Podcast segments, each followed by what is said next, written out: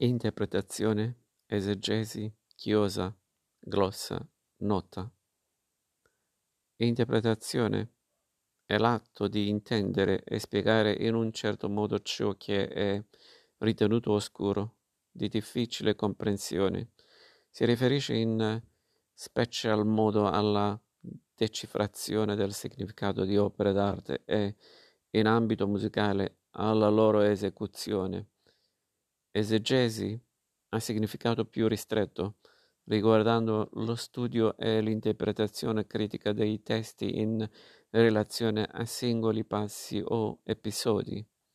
Chiosa restringe l'ambito d'attenzione alla spiegazione di un passo circoscritto o addirittura di una sola parola. Se la chiosa è trascritta in margine a un testo manoscritto d'età medievale, si è una glossa. Se si trova a piè di pagina di un testo stampato, si dice nota.